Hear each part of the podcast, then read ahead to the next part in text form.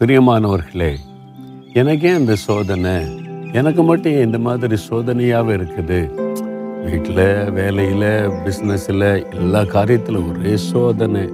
இதுலேருந்து எப்படி மீண்டு வருவது? அப்படிலாம் நினச்சி சோர்ந்து போகிறீங்களா ஆண்டவர் பாருங்க எப்ரைய ரெண்டாம் அதிகாரம் பதினெட்டாம் வசனத்தில் சோதிக்கப்படுகிறவர்களுக்கு அவர் உதவி செய்கிறாராம் உங்களுக்கு உதவி செய்யத்தான் உங்களோட பேசுகிறார். என் மகனே என் மகளே நீ ஏன் கலங்கி போகிற சோதனையில் ஏன் சோர்ந்து போகிற சோதனை வரட்டும்.